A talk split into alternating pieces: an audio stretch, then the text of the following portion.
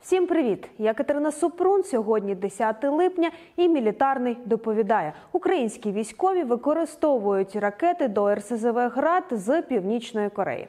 Так, так в Україні засвітилася зброя від Кім Чен Іна. Ну а може і від його батька Кім Чен Іра. Журналісти Радіо Свобода показали фоторепортаж про артилеристів 47-ї окремої механізованої бригади Магура. У кадр попали 122-мм снаряди виробництва Північної Кореї. Маркування на них схоже на снаряди, які виявили в 2009 році на судні Франкоп. Воно перевозило боєприпаси у Сирію. Е, Ізраїльська експертиза підтвердила, що ці боєприпаси належали Ірану. Але до чого тут Північна Корея? Запитаєте ви? Все просто у світі достатньо осінь аналітиків, які відслідковують, у яких воєнторгах беруть зброю диктаторські режими та терористи. Тож у 2014 році вийшло розслідування видання 38 North, де вони дослідили походження зброї, яку знайшли на кораблі Франкоп. Завдання спростило Міністерство закордонних справ Ізраїлю. Вони виклали 250 фото з високою роздільною здатністю, де зображені всі види боєприпасів, які були зафіксовані на судні. Саме там і знайшли північно-корейські ракети, які схожі на ті, які використовують зараз у 2023 році артилеристи 47-ї бригади Магура. Це не ті самі ракети до РСЗВ «Град», але ракети з такими самими маркуваннями, що й дозволяє зробити відповідні висновки. Як і іранські міномети та боєприпаси, такі ракети українські військові могли отримати від союзників після конфіскації вантажів на близькому сході.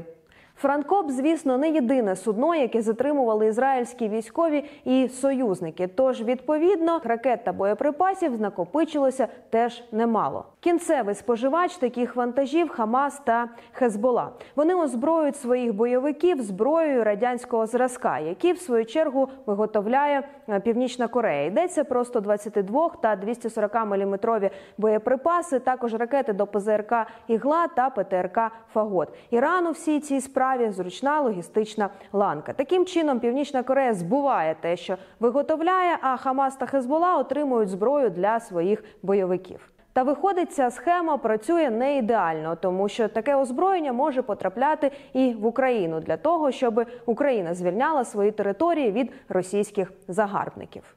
Крім того, на таких кораблях-транспортниках зафіксовані і китайські боєприпаси. Їх бачили і в Україні, але не факт, що сюди вони потрапляють саме таким шляхом. Ймовірно, могли бути використані схеми реекспорту з третіх країн або через компанії-посередники. Зокрема, йдеться про 60-мм міни М83А.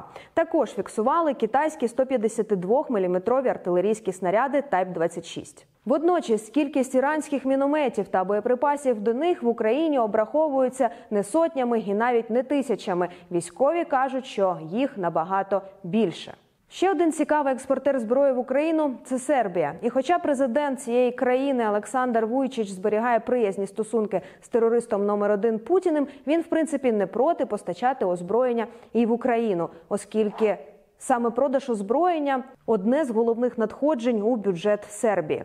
Форму цих контрактів ми не знаємо, але факт застосування, наприклад, снарядів до того ж граду, є. Більше про допомогу Україні від Сербії дивіться тут.